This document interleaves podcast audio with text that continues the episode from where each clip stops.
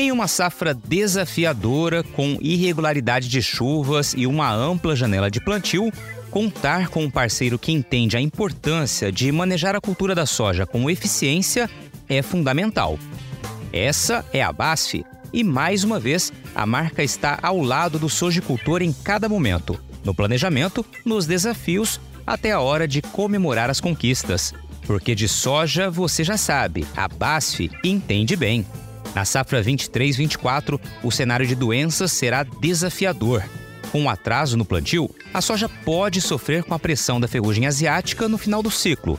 Além dela, um complexo de doenças diverso pode causar perdas. Mas para controlar esses fungos, a BASF possui soluções inovadoras e eficientes que trazem conveniência e confiança ao sojicultor brasileiro. A BASF tem orgulho de estar ao seu lado.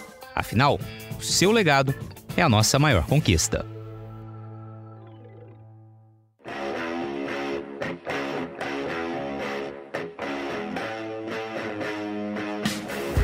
Porteira aberta, seja bem-vindo, bem-vinda ao podcast do Patrone, espaço para falar do agro com quem entende.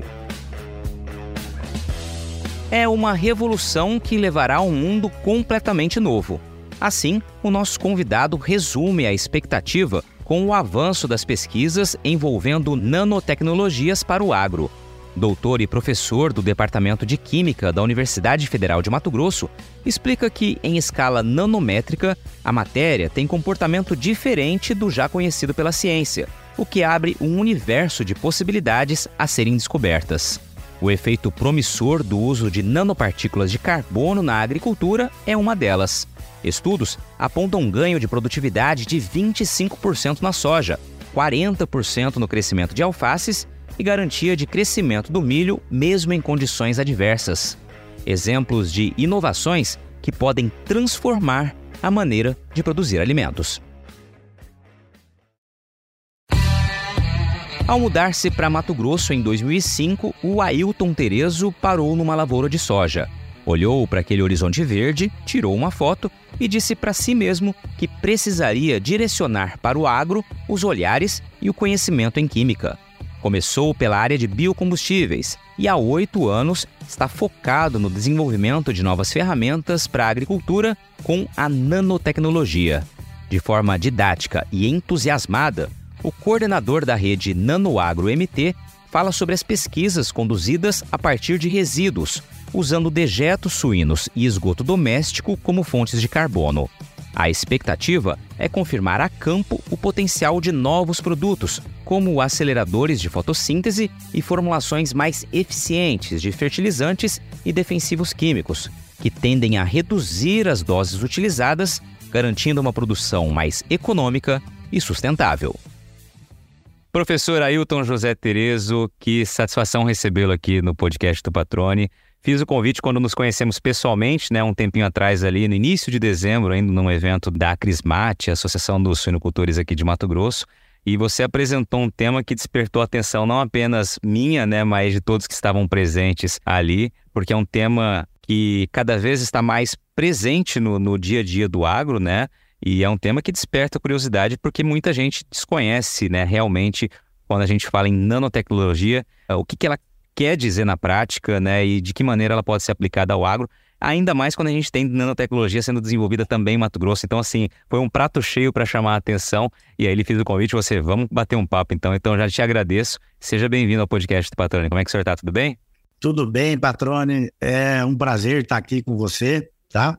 Uma honra grande poder ter essa oportunidade de falar para você, para todo o seu público, para os seus espectadores aí do podcast do Patrone, né? esse podcast aí que é um sucesso no agro é, matogrossense e brasileiro, trazendo aí muita informação e enriquecendo cada vez mais o setor do agronegócio, o produtor lá na fazenda com boas informações, né, excelentes informações. Eu fico muito contente de estar aqui para poder falar desse tema, né, que é o tema, como você mencionou, chamou a atenção num congresso da Associação dos Criadores de Suínos do Estado de Mato Grosso. Foi uma oportunidade que eu, professor do Departamento de Química da UFMT, é, tive em poder falar sobre nanotecnologia a partir de resíduos num simpósio de criadores de suínos. Isso para mim foi muito prazeroso, primeiro porque eu, como disse lá no seminário, gosto muito de uma carninha de porco, uhum. né? Eu sou de origem no norte do Paraná, né? Então a família sempre gostou muito de, de, de uma carninha suína. É, foi um prazer poder falar lá e aprender sobre a suinocultura matogrossense e falar como que a gente faz nanotecnologia a partir de dejetos de suínos. Essa é uma das possibilidades da nanotecnologia na agricultura. Envolve muito de química de materiais. Essa que é um pouco da minha formação, que é a formação de química de materiais, com foco no controle da matéria em escala nanométrica. Prazer estar aqui com você. Vai ser um, um excelente bate-papo. Maravilha, o prazer é nosso e já despertou vários pontos de curiosidade, não só naquele dia, como aqui no início do bate-papo. Evidentemente, eu li bastante, né? Você me passou alguns artigos ali, acho que é muito legal o tema, vários pontos importantes para comentar e para esclarecer, né? Trazer, aproveitando a sua expertise como professor, ou seja, traduz a informação, né? Isso vai ser muito legal. Você falou que é do norte do Paraná, de que região que você é? Como começa a tua história, professor, e a tua vinda para aqui, para Mato Grosso? Eu sou originário, nascido, na verdade, no município de Maringá, no norte do Paraná, mas sou de uma cidadezinha ali, produzida numa cidadezinha ao lado, que se chama Doutor Camargo.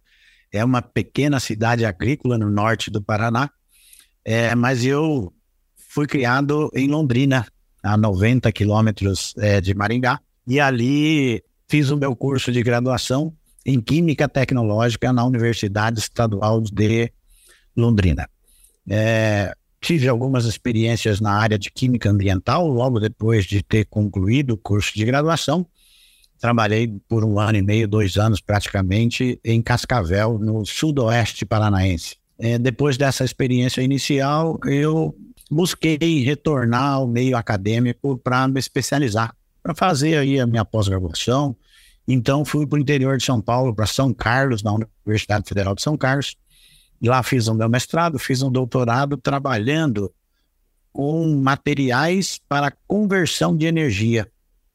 Inclusive, no meu pós-doutorado, naquela época, lá em 2002, eu trabalhei com nanomateriais para baterias de celular. É aquilo que hoje está aí presente no nosso dia a dia, né? É, está, está agora também nos veículos é, elétricos, né?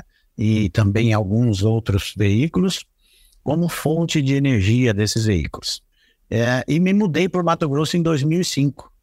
E quando eu mudei para Mato Grosso, eu me lembro dessa, dessa viagem assim que eu fiz com o meu golzinha, o meu filho pequeno, e parei no meio daquela vasta plantação de soja para tirar uma fotinha com o filho no colo há 18 anos atrás.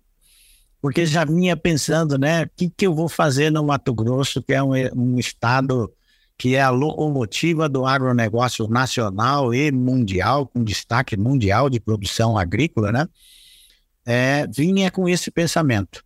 Então, desenvolvi alguns projetos ali com, com um foco de aproveitar resíduos da agropecuária, especialmente os biocarvões. Hoje, o tema do biocarvão cresceu, está aí novamente, mas aproveitar esses biocarvões para armazenamento e conversão de energia e fui migrei um pouquinho para a área dos biocombustíveis, especialmente o biodiesel, trabalhando aí com nanocatalisadores para a produção de biodiesel. Mas a produção de biodiesel já está estabelecida, né? Mato Grosso também é destaque nacional aí uhum. na produção de biodiesel. Acho que deve estar ocupando aí a segunda posição em termos de, é, de produção nacional. Deve ainda estar ocupando a primeira posição em termos de número de plantas, de usinas instaladas, né? Então eu trabalhei um tempo nessa também nessa área até 2015 me reencontrar com a química de materiais e aí agora com foco em nanotecnologia na agricultura.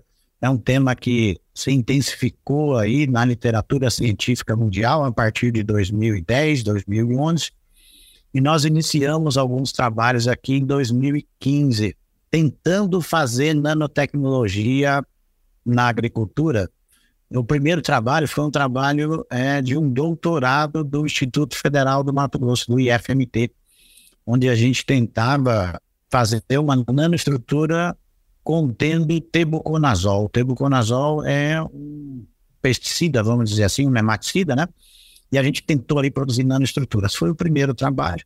Em 2018, a gente iniciou uma série de ações buscando mostrar o potencial da nanotecnologia na agricultura no estado de Mato Grosso, que é um estado que demanda muito insumos para a produção agrícola e a nanotecnologia tem muito a contribuir na área desses insumos na produção agrícola. Legal, já vamos deixar o pessoal que está nos ouvindo aqui já é, atentos a esse último ponto que o senhor comentou, que vai né, dar sequência à nossa conversa e ali que está realmente o grande boom dessa jogada toda, né, o grande potencial, como o senhor vai explicar. Deixa eu só fazer dois pontos de volta aqui. Primeiro, o que, que te levou a fazer química? Né? Qual o motivo da, da tua escolha? E o que, que te trouxe aqui para Mato Grosso? Você veio concursado, veio porque oportunidade de emprego? Eu queria entender a tua vinda para cá. Legal, é assim, eu, eu comecei a trabalhar muito jovem, né? É, na década de 80. Era uma, uma época que era possível para os adolescentes trabalhar. Isso para mim foi muito importante, né? Porque eu filho de pessoas é, muito simples, ter começado a trabalhar cedo me tirou da vida da periferia. E aí é, me permitiu ver um mundo de possibilidades. É, e numa dessas experiências eu trabalhava numa empresa e o trabalho no laboratório, eu observava o trabalho no laboratório e aquilo me chamava muito a atenção. Achava aquilo bastante interessante. Associado com a aprendizagem de química do ensino médio, né? que era uma aprendizagem dessa ciência, que é uma ciência fantástica, né? É, a química está no nosso dia a dia, faz parte do nosso cotidiano. Então eu fiquei encantado com aquilo. E aí havia a possibilidade de fazer o curso de Química na Universidade Estadual de Londrina, cidade onde eu residia. Deu tudo certo, né? Aos 18 anos comecei a fazer o curso de Química na UEL, uh, me formei aos 21. E a minha vinda para o Mato Grosso é, aconteceu por dois aspectos. Um deles foi porque o governo federal, à época, é, estimulou por meio de um programa que era o Programa de Desenvolvimento Científico Regional. Qual era a lógica desse programa? A lógica desse programa era que jovens doutores do Sudeste brasileiro pudessem migrar para o Centro-Oeste e para o Nordeste. E para isso tinha algum incentivo de bolsa, de estudos, de pesquisa, né? E eu vim aqui é, é, nessa perspectiva, porque existia essa possibilidade, vim com uma bolsa do CNPq e um projeto do governo do estado da época, a FAPEMAT, por meio da FAPEMAT. Junto com isso, a minha esposa, que tinha acabado de passar num concurso para professora na, também aqui na Universidade Federal do Mato Grosso. Juntou as duas coisas e a gente abraçou a oportunidade. E foi uma, uma grande oportunidade, né? Eu estou aqui há 18 anos, né, completando a maioridade mato-grossense, olhando para trás eu vejo que foi uma decisão tão acertada, né, porque nós conseguimos trabalhar muito bem aqui na Universidade Federal de Mato Grosso, construir uma caminhada é, que nesse momento, como eu disse, nos coloca aí na química para a agricultura, uma química nova, né, uma química verde, uma química sustentável, que certamente vai acontecer, vai estar nos campos agrícolas do nosso estado, do Brasil e do mundo. Que maravilha, professor. Muito legal quando você fala na, na, na mudança acertada. Eu também percebo isso. Eu também vim de fora, vim de Mato Grosso do Sul para cá.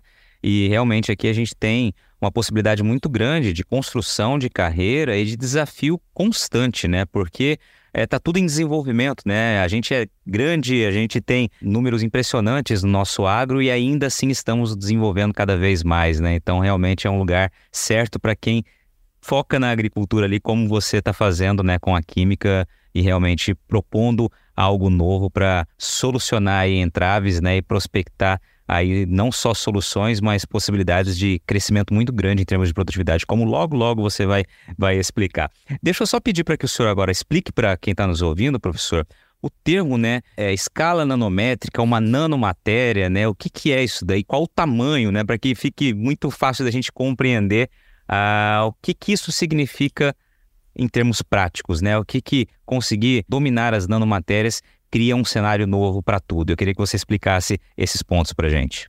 Ah, legal. Assim, é, é, a nanotecnologia é uma revolução que nós estamos vivendo.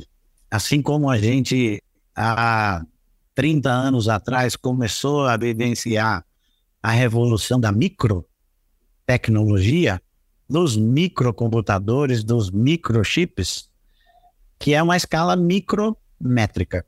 Com o passar dos tempos, se foi desenvolvendo é, equipamentos que permitia enxergar as coisas, caracterizar, visualizar numa escala muito menor que a escala micrométrica. O micrômetro representa um milhão de vezes menos que um metro. Então é como se eu pegasse uma régua de um metro e dividisse um milhão de vezes. Eu estou na escala micrométrica. Essa foi a revolução anterior que nós vivemos. Atualmente, há muitos exemplos de controle da matéria na escala nanométrica. E o que significa isso? É como se eu pegasse essa mesma barra de um metro e dividisse em um bilhão de vezes. Eu vou chegar na dimensão do nanômetro. É uma dimensão muito pequenininha, mas que a gente, com métodos físico-químicos laboratoriais e de produção, consegue controlar, consegue fabricar. E nessa escala nanométrica, a matéria se comporta de uma forma muito diferente do que em escala visual, macroscópica, como nós enxergamos. Um exemplo típico disso é, por exemplo, quando eu olho para uma aliança de ouro, eu vou visualizar um amarelo dourado brilhante, característica típica do metal ouro. Mas quando eu consigo produzir o metal ouro em escala nanométrica e colocar numa dispersão, numa solução, eu não vou ver mais um amarelo dourado, eu vou ver uma coloração rosa, laranjada, vermelhada, rocheada, dependendo do tamanho dessas nanopartículas metálicas. Então, a nanotecnologia é a habilidade que a humanidade desenvolveu de controlar os materiais nessa escala muito pequenininha, que vai de 1 nanômetro até 100 nanômetros.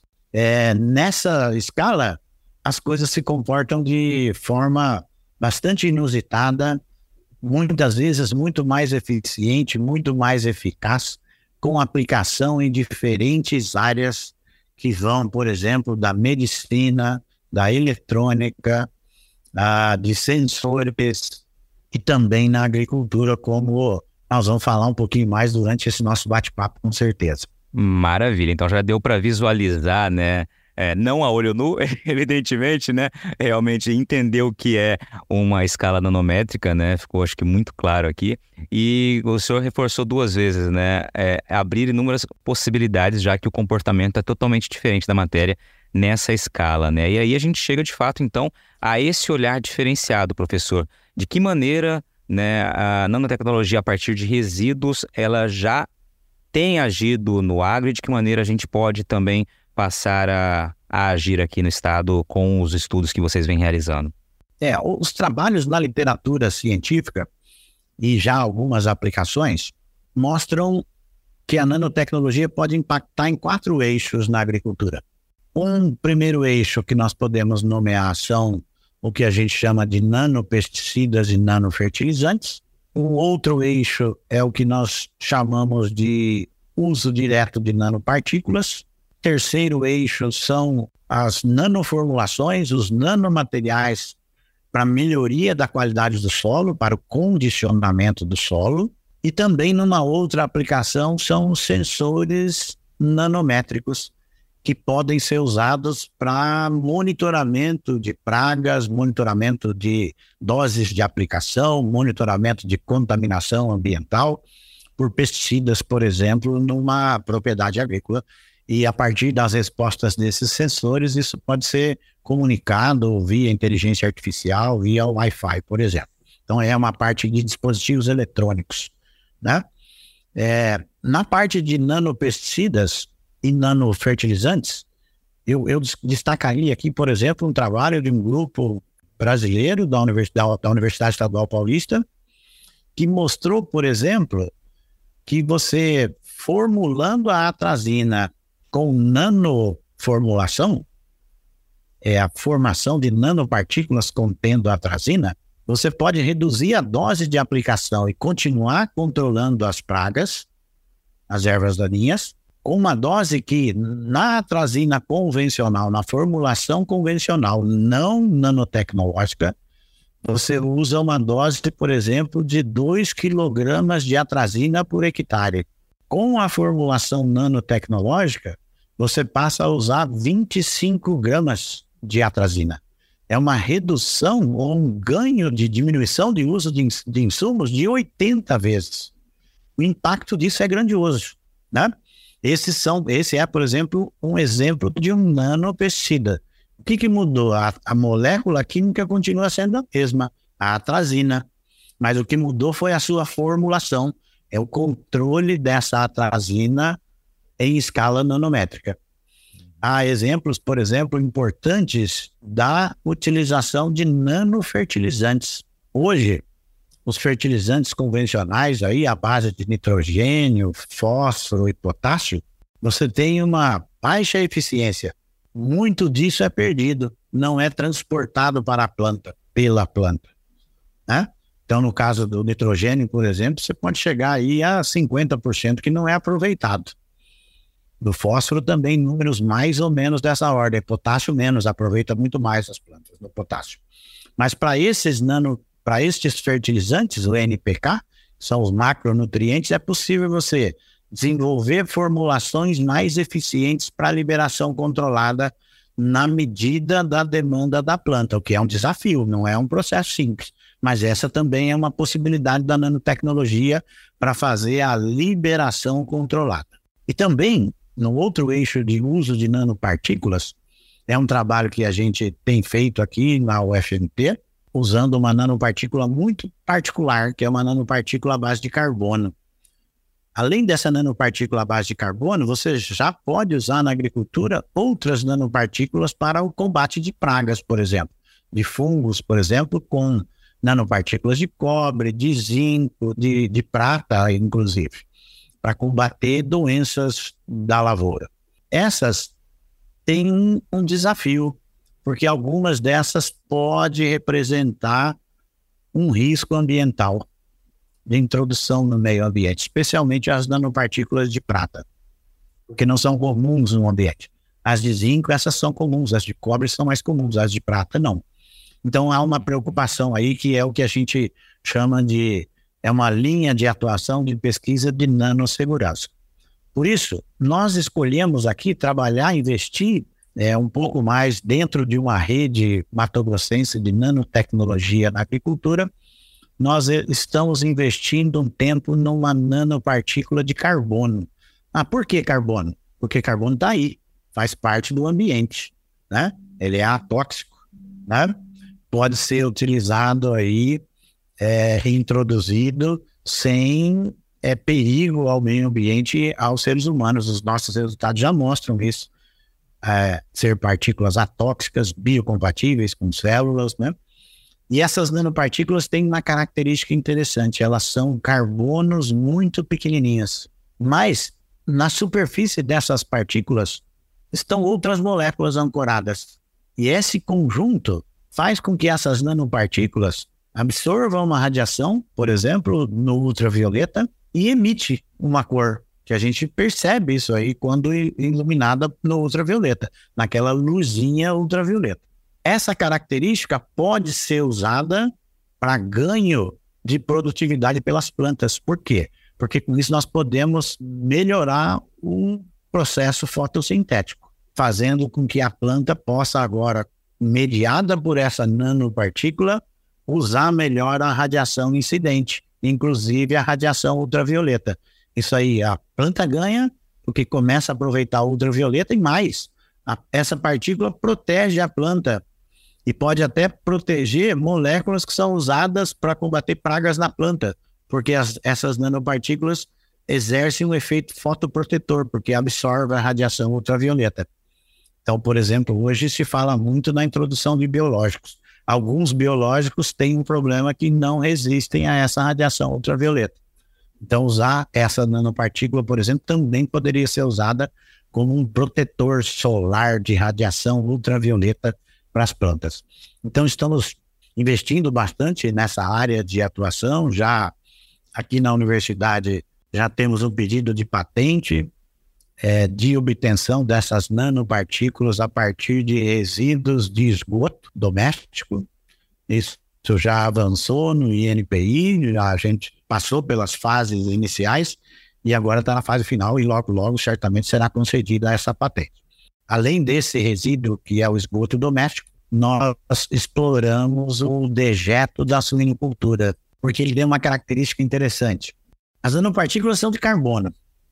Portanto, para obtê-las, nós precisamos de fontes de carbono, né?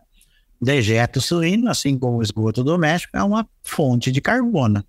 Tem muito carbono ali disponível, muita matéria orgânica disponível.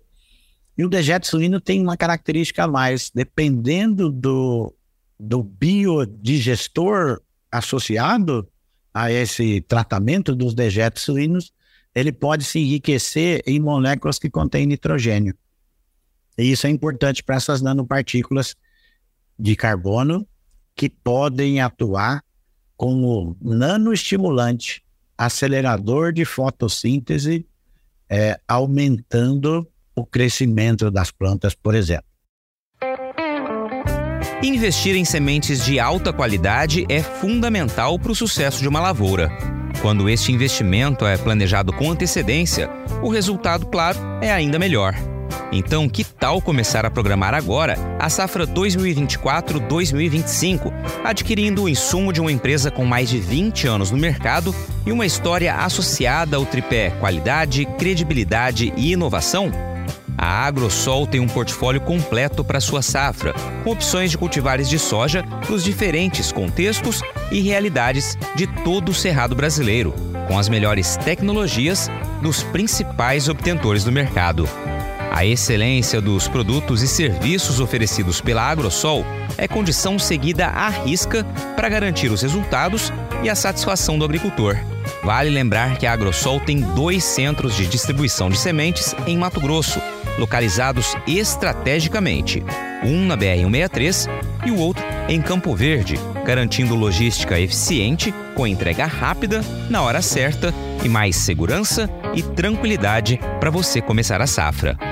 Para saber mais, é só entrar no Instagram da Agrosol ou acessar o site agrosolsementes.com.br. Muito legal, professor. E você trouxe um ponto que eu tinha inclusive anotado, que era é, justamente essa esse acelerador de fotossíntese, você utilizou o termo lá na apresentação nanobioestimulante, né? Seria mais ou menos esse termo. E apresentou, me recordo, no dia, alguns trabalhos, alguns recortes de trabalhos feitos, se eu não me engano, pelos chineses, em que traziam alguns resultados também expressivos. Eu queria que o senhor trouxesse para a gente aqui, claro, o que for possível é, trazer, é, para que a gente entenda o que, que na prática isso pode significar. Olha, a gente está aqui nesse estado agrícola que nós vivemos, ansiosos para poder testar esse produto em campo, baseado nesses resultados reportados pela literatura internacional e também por resultados que a gente obteve em casa de vegetação, em laboratório, num parceiro nosso na Universidade Estadual de Londrina. Mas olhando para a literatura científica internacional, e os chineses têm investido muito nessa tecnologia, é impressionante o que você encontra na literatura internacional. E eu selecionei três exemplos. Um primeiro exemplo, que é, cronologicamente é um dos primeiros trabalhos, inclusive, é, em que os autores mostraram a utilização dessas nanopartículas de carbono, que nós chamamos de pontos quânticos de carbono, ou simplesmente nanopartículas de carbono, na hidroponia, então, eles usaram, pegaram essas nano, sintetizaram essas nanopartículas num sistema de produção de alfaces hidropônicas. Eles mostraram um ganho de crescimento do alface em 40% de massa fresca do alface. Ou seja, isso é um, é um ganho absurdo. E mais importante, com doses muito pequenas. que é uma característica dessas nanopartículas. Se eu coloco uma dose grande, ao invés de crescer, você retarda o crescimento. Também tem aplicações importantes. Na né? cultura do algodão, por exemplo. Eu preciso usar retardantes de crescimento. Ele não pode crescer muito. Então, dependendo da dose, ela faz crescer. Dependendo da dose, ela retarda o crescimento. E esses autores mostraram isso lá nesse trabalho com alface. Outros trabalhos aí agora, olhando para o nosso agronegócio aí, para esse agronegócio mato-grossense, que produz mais soja do que a Argentina, por exemplo, né? Que produz muito milho, que produz muito algodão, a gente observou alguns trabalhos com soja. E o trabalho de soja que a gente mostrou e discutiu rapidamente, os autores é, indicam um ganho de produtividade de 25% de soja. É muito isso. É muito, é um quarto de ganho de produtividade. Com os seus resultados ali em casa de vegetação, resultados laboratoriais. Na China. Como é que é isso no Mato Grosso? Mais do que isso. Por exemplo, nessa safra que nós estamos enfrentando, os agricultores estão enfrentando uma, um dilema, né? Uhum. Pela estiagem, pela falta de chuva, pelo excesso de temperatura. E nessa, nessa condição, inclusive, há outros trabalhos da literatura que mostram que a utilização dessas nanopartículas desempenha um papel fundamental para suprir energia e condições para a planta quando ela está em condições adversas, o que nós chamamos de estresse abiótico. Então, não tem água, está seco, tem temperaturas elevadas, tem alta incidência de iluminação. Nessas condições, as plantas não reagem bem. E a utilização dessas nanopartículas, por exemplo, por milho, aumentou, garantiu o crescimento em torno de 45% a 50%. Então, é um impacto, quando a gente olha a, a literatura científica internacional, é um impacto que nos estimula a tentar testar esses materiais aqui em solo mato-grossense. É um desafio, porque às vezes a gente não consegue colocar lá no campo, né? Conseguir colocar o experimento em campo é um desafio, Petróleo. Mas a gente segue tentando. Eu acho interessantíssimo quando o senhor traz esses exemplos, né? Tudo bem, casas de vegetação, mas já mostram todo o potencial, né? A gente precisa realmente enxergar isso para depois levar para o campo, como o senhor classificou ali. Estamos ansiosos para testar esses produtos né, no campo pode ser uma resposta né, para aquela grande dúvida de como conseguiremos alimentar o mundo que não para de crescer, né, uma população que não para de crescer. A resposta pode estar justamente nessa tecnologia, na nanotecnologia. Eu queria entender, professor, exatamente em que passo a gente está aqui em Mato Grosso para poder programar ou pensar em quando a gente vai ter de fato esses testes a campo que vocês estão ansiosos para fazê-los. O que, que precisa ainda? Em que passo, em que momento a gente está? Legal, sua pergunta é muito boa. É, eu queria aproveitar um ganchinho aí do que você falou, desse desafio de alimentar o mundo.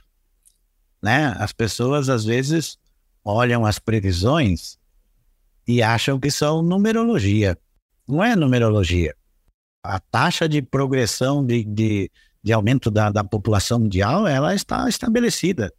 E se continuar produzindo alimento do ritmo que produz hoje, não vai ter alimento para todo mundo. Né?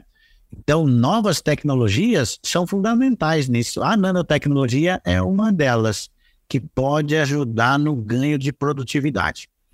Mas ela tem um outro aspecto aí que eu gosto de destacar, por isso que eu usei o exemplo da atrazina. Quando você reduz uma dose de 2 quilogramas de um pesticida para 25 gramas desse mesmo pesticida, fazendo a associação nanotecnológica com biomateriais, o ganho aí é em todas as dimensões. Ele é na dimensão ambiental, mas é, sobretudo, na dimensão econômica. Porque nenhum agricultor quer ficar gastando rios de dinheiros com insumos. Mas eles são obrigados, porque senão eles correm um sério risco de perder a sua produção. Né? Então, uhum. são desafios aí. Nós estamos aqui nesse esforço, não é sozinho, né? Nós aí temos uma parceria aí com outras universidades do Brasil. Essa semana aí tivemos a grata é, notícia de termos aprovado um projeto em rede, que é o Instituto Nacional de Ciência e Tecnologia em Nanotecnologia para Agricultura Sustentável.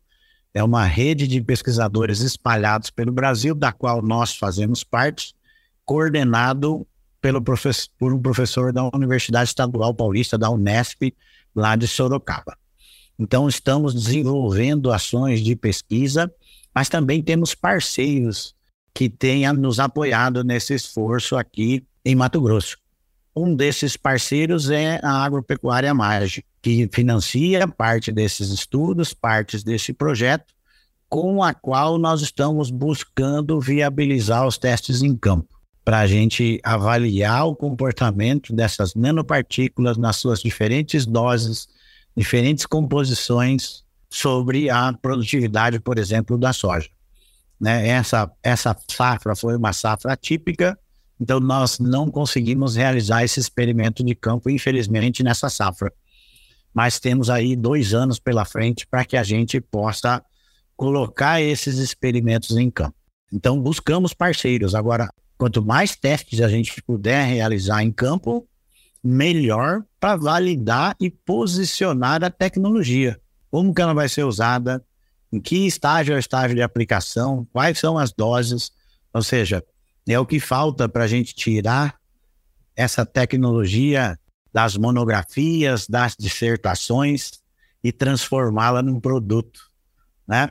industrializado do Mato Grosso para produzir insumos sustentáveis aqui no nosso estado. Legal, professor. Deixa eu também, agora uma pergunta de leigo aqui, mas me chamou a atenção e queria que o senhor explicasse para. Eu gosto muito da gente tentar é, como a gente está usando só o recurso do áudio, né, tentar visualizar o que o senhor está dizendo. Uh, primeiro, como que vocês chegam a essas nanopartículas, né, nanomateriais, né, vocês é, de carbono? Você explicou ali que vem é, do esgoto, né, ou também dos dejetos suínos, mas vocês vão quebrando de que maneira até chegar a esses pequenos pequenos pontos, vou colocar aqui, Segundo, eles ficam armazenados em algum local, né? Onde é que eles ficam para que depois eles possam ser levados para as fases de teste? E o terceiro, vocês também fizeram ensaios em casas de vegetação aqui em Mato Grosso ou, ou não? É, os resultados são esses que você mencionou ali dos estudos de outras literaturas e de outras uh, instituições aqui no país? Legal, Patrônia, excelente a sua pergunta. É, parece que você já está fazendo síntese de nanopartículas de carbono, né? Porque nós temos duas estratégias para fazer isso.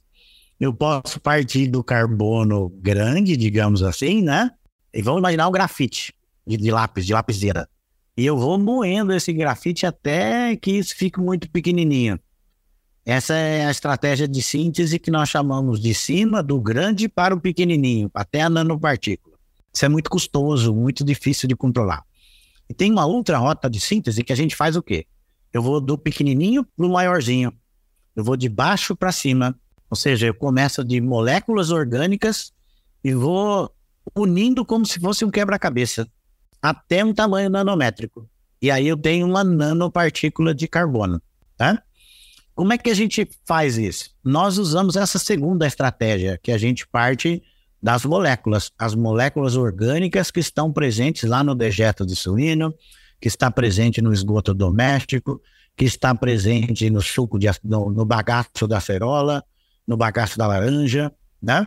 E a gente pega tudo isso aí e, em síntese, nós fazemos um tratamento físico-químico. Mas o que, que, é isso? Olha, é como se eu fosse cozinhar um, algo numa panela de pressão. Eu estou fazendo um tratamento físico, porque eu aumentei a pressão, aumentei a temperatura, e quimicamente estou mudando as coisas lá dentro porque nessas condições, quimicamente, elas estão mudando. Então, é como se a gente fizesse um cozimento numa condição muito mais controlada, específica para a fabricação. Uma vez obtidas, convertidas, elas são totalmente estáveis numa solução. Então, nós armazenamos, tiramos dali, colocamos num frasco, e eu deixo esse frasco e vou acompanhando isso aí. Eu tenho frascos de síntese de dois anos atrás, que a gente acompanha as propriedades, elas continuam com as mesmas propriedades. Então, o processo é bastante simples. É, isso naquele é, é, encontro lá na, da Acrismate, da Associação dos Criadores de Suínos, essa foi uma das perguntas. Qual é o custo de produção disso? Olha, se eu saio de uma matéria-prima que é um dejeto, que é um problema ambiental sério, e converto isso por um processo físico-químico, é aquecimento, essencialmente aquecimento. E às vezes a gente precisa adicionar também algum reagente químico renovável. O custo disso é baixíssimo, diante da possibilidade de ganho que representa. Esse ganho vai se tornar realidade no Cerrado, nas diferentes regiões do Brasil, de cultura de soja, por exemplo. Por exemplo, a gente fez alguns ensaios de casa de vegetação na Universidade Estadual de Londrina. Nós não conseguimos fazer aqui na Universidade Federal do Mato Grosso. Fizemos com um parceiro nosso lá. Por quê? Porque é um parceiro de fisiologia de plantas que está acostumado a estudar nanomateriais, o efeito de nanomateriais sobre as plantas. A especialidade dele é essa. Então, com ele que nós fizemos os estudos iniciais com soja, mas somente até 42 dias de cultivo, e fizemos de milho até 40 dias de cultivo. Na soja, o resultado foi bastante promissor, bastante interessante. No milho, o resultado foi desafiador, porque agora a gente já sabe o que, que a gente precisa melhorar. Né? Então, às vezes, na ciência é assim: o resultado que não dá o que a gente espera nos indica caminho para alcançar o resultado que a gente deseja.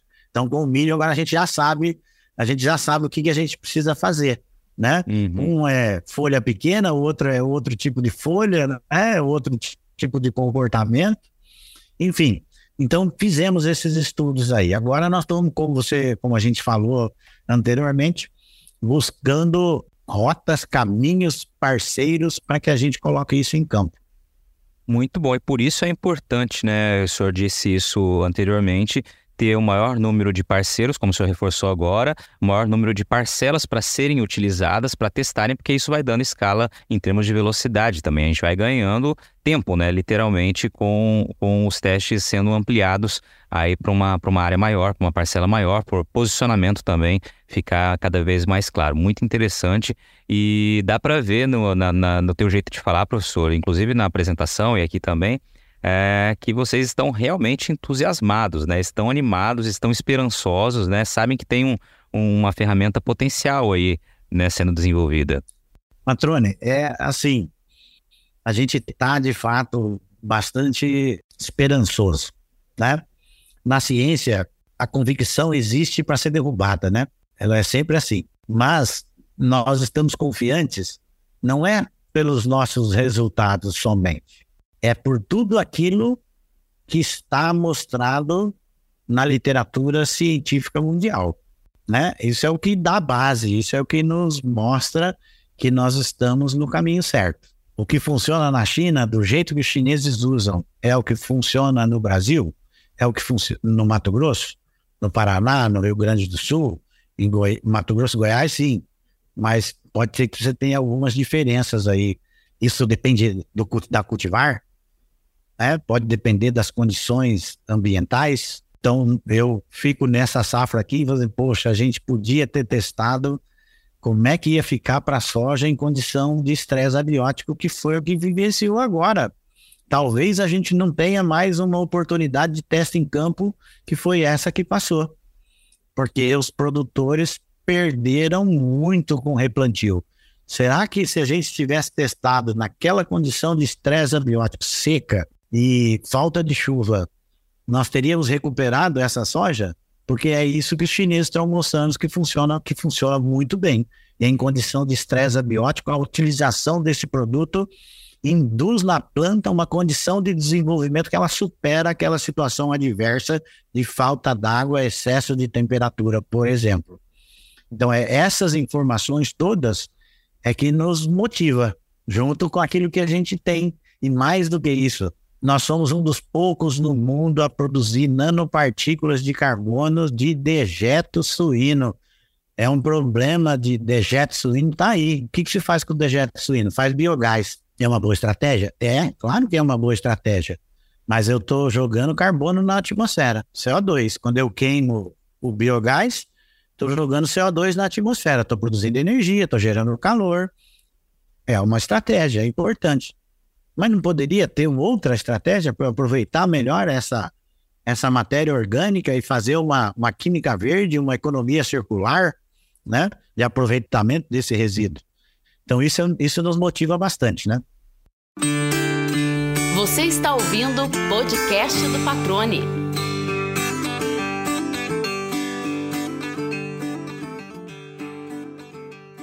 Antes de eu passar para o próximo ponto aqui, professor, nosso bate-papo está rodando aqui, a hora está passando, eu tenho que acelerar aqui, mas está muito bom. Vamos lá. Para não dizer que eu não lhe perguntei, tá? Existe algum tipo de risco na condução dos testes, dos ensaios com esse tipo de, de produto, vou colocar assim?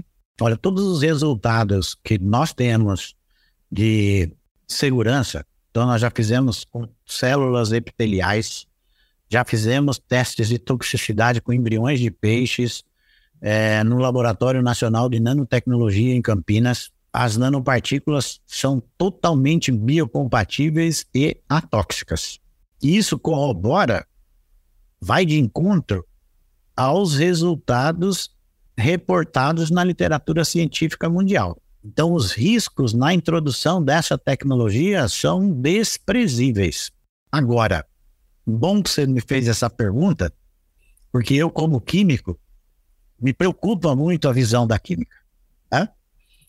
E é lógico, nós trabalhamos, a minha cabeça pensa como químico. Eu não olho para 18 gramas de água como eu olho para 602 vezes 10 a 23 moléculas de água em 18 gramas.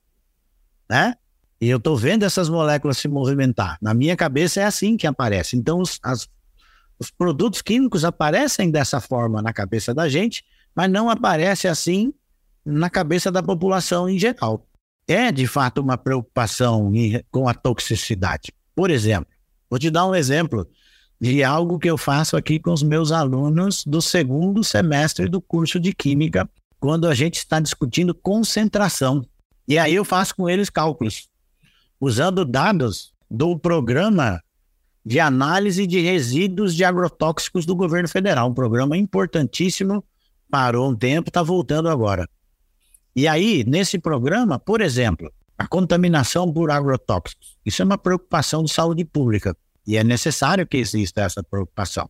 Mas, por exemplo, quando a gente pega os dados de glifosato, que é um, o herbicida mais utilizado na agricultura no mundo, o glifosato em bananas pode estar presente a uma concentração de 20 ppbs. Ou seja, eu posso ter 20 partes de glifosato por um bilhão de partes de banana. E, mais do que isso, a Anvisa é, indica que a dose diária aceitável de glifosato no ser humano é de 0,05 miligramas desse glifosato por quilograma de ser humano por dia. Né? Então, em um dia, eu que tenho 100 quilos, posso ingerir 5 miligramas de glifosato. No dia seguinte, outros 5 miligramas, porque nesta concentração o meu organismo vai depurar isso daí. Então, com essas informações, a gente calcula e eu ensino os meus alunos a calcular. E é, se ela é uma contaminação química, quem tem o, a obrigação de entender, legislar sobre essas possíveis contaminações para proteger a vida humana são os técnicos. E os técnicos legislam, estabelecem, ah, o limite permitido é esse, por dia só pode isso aqui, mais do que isso pode ter problema, né? Então eu faço essas continhas com os meus alunos para eles irem aprendendo a entender tecnicamente os riscos da contaminação pelos agentes químicos. É, os agentes químicos oferecem risco, especialmente os agrotóxicos? Oferecem, sim. Qual é a dimensão desse risco? É preciso entender tecnicamente. Né? Eu fiz, fiz com eles, por exemplo, uma outra conta para o imidacloprido. Para esse pesticida, o imidacloprido, você pode comer 7 quilogramas, 7 quilos de pimentão por dia se você pesa 70 quilos. Se o pimentão tiver, se o pimentão estiver contaminado, no máximo permitido. Então, tecnicamente, quando alguém introduz um produto químico para ser utilizado, essa preocupação foi explorada, é a preocupação de toxicidade ao ser humano e ao ecossistema como um todo. Então, é como eu disse, para essas nanopartículas, a gente já previa, por quê? Porque são nanopartículas à base de carbono. Então, os resultados mostram total biocompatibilidade e que elas são atóxicas e que atuam, portanto, como um bio-nanoestimulante para as plantas, promovendo, a partir da aceleração fotossintética, um aumento do crescimento, além de ganho de resistência e, algo que a literatura indica, ganho de produtividade. Muito bem, professor. Acho que é excelente lhe ouvir e trazer, o senhor trazer essa, essa abordagem, né, que acaba desmistificando muitas vezes informações são colocadas sem fazer a devida correlação, né, sem fazer a devida é, análise, como o senhor exemplificou aqui nesses dois, nesses dois pontos aqui, falando de banana e falando aí do, do caso do pimentão para os grupos químicos que o senhor mencionou. É, a gente no jornalismo costuma fazer muito isso, né, quando a gente fala de dimensão, é justamente trazer uma imagem que fique comum para quem está ouvindo, né? Por exemplo, quando se fala em hectares, é correlacionar com um campo de futebol, que é, pelo menos é, acaba ilustrando de alguma forma para quem está ouvindo, né? Então, o senhor trazer dessa maneira realmente joga luz né, a um tema que muita gente não tem a mínima ideia, como eu não tinha desses números que o senhor trouxe aqui, e o que mostra né, que muitas vezes o, o monstro, vou utilizar essa palavra, ele é desenhado de um jeito muito mais terrível do que de fato o é, né? Acho que é importantíssimo a gente caminhar com informação concreta, com informação técnica, informação com coerência, né? E com exatidão, derrubar mitos, né? Derrubar inverdades que tanto é, povoam né, a mente das pessoas, né? Acho que foi um golaço aí que o senhor trouxe esses exemplos aí. Legal, patrônia. Tem uma coisa nisso, como eu te disse aqui, eu que sou químico de formação, né? Amo essa ciência, me dedico a ela há 33 anos, já desde 1990, né? Às vezes a gente, a gente não consegue comunicar bem, mesmo porque a, a comunicação às vezes está numa condição de contorno restrito. Por exemplo, hoje a humanidade sofre muito mais de doenças por agentes biológicos do que por agentes químicos. A maioria das doenças que afetam o ser humano tem uma origem biológica. Por exemplo, se a gente imaginar, você tem aí um número, um número enorme de fungos que causam várias doenças de pele, de respiração, bactérias com inúmeras infecções. Os vírus, olha o que nós vivemos com, com, com vírus, o problema de vidas, quantas vidas nós perdemos por vírus. É muito. Isso não se compara, não chega nem perto com o número de mortes que se tem por agentes químicos. Muito pelo contrário. Os agentes químicos, os medicamentos, combatem essas doenças. Os agentes químicos, os pesticidas, combatem as pragas. Os agentes químicos, os fertilizantes, promovem o crescimento e a produção de alimentos. Então, a química é essa ciência fantástica. Então, hoje, por exemplo, é uma coisa que me, me preocupa bastante mas os grandes especialistas de insumos biológicos, e a gente falou disso aqui no Mato Grosso recentemente, na Assembleia Legislativa do Estado de Mato Grosso, você tem utilizado cada vez mais insumos biológicos na agricultura. E isso é importantíssimo, hein? Importantíssimo. Isso vai promover uma mudança de paradigma na agricultura, reduzindo a utilização de insumos químicos é, tóxicos, né? Isso tem um ganho enorme de de, de segurança e qualidade de vida para o trabalhador que está lá no campo fazendo essa aplicação, né? Então, os ganhos disso são inegáveis. Mas é preciso controle, é preciso preocupação com a qualidade de produção desses insumos biológicos. Então, esse processo que às vezes está aí, de produção chamada on-farm, da produção lá na fazenda, um descontrole nesse processo de produção e multiplicação dos, dos fungos, das bactérias, você pode começar a produzir micro-organismos patogênicos e introduzir esses micro-organismos patogênicos no meio ambiente, no ecossistema. Isso pode representar um risco, porque, como eu disse, muitas doenças são desencadeadas por fungos, por bactérias e por vírus. Então, eu, como químico, preciso fazer essa observação. A química está aí num, num momento novo para a agricultura, com a produção de insumos nanotecnológicos sustentáveis. Existe a possibilidade, existe. Isso vai acontecer? Vai. Como que isso vai acontecer? Talvez seja uma questão de mercado, porque enquanto as empresas estiverem ganhando dinheiro vendendo os insumos que elas vendem, elas não vão investir. Quem está vendendo 2 quilogramas de atrazina não vai querer vender 25 gramas de atrazina, porque ela ganha pelas toneladas que ela vende. Então, como mudar esse mercado aí? É preciso que alguém entenda isso, o poder público estimule, né? crie mecanismos e que os empresários responsáveis invistam nisso, porque possibilidades existem. Não sou eu que estou falando, eu estou aqui reproduzindo o que está na literatura científica mundial. Perfeito, professor. A gente passou muito rápido aqui, né? A gente chegou à, à reta final aqui do bate-papo, professor. E aqui eu sempre deixo né, para o nosso convidado, nossa convidada aqui, um momento em que o senhor vai me dizer aqui aquela pergunta que o senhor gostaria de ter respondido na tua vida e que ainda não foi feita essa pergunta a você, né? Esse é o momento aqui para você dividir esse, esse anseio e essa resposta com a gente. Patrone, a sua pergunta é fantástica, é dessas assim que, como diria um amigo meu, quebra as pernas da gente, né? Eu tenho ainda 25 anos de trabalho aqui na UFMT. 20 anos de trabalho.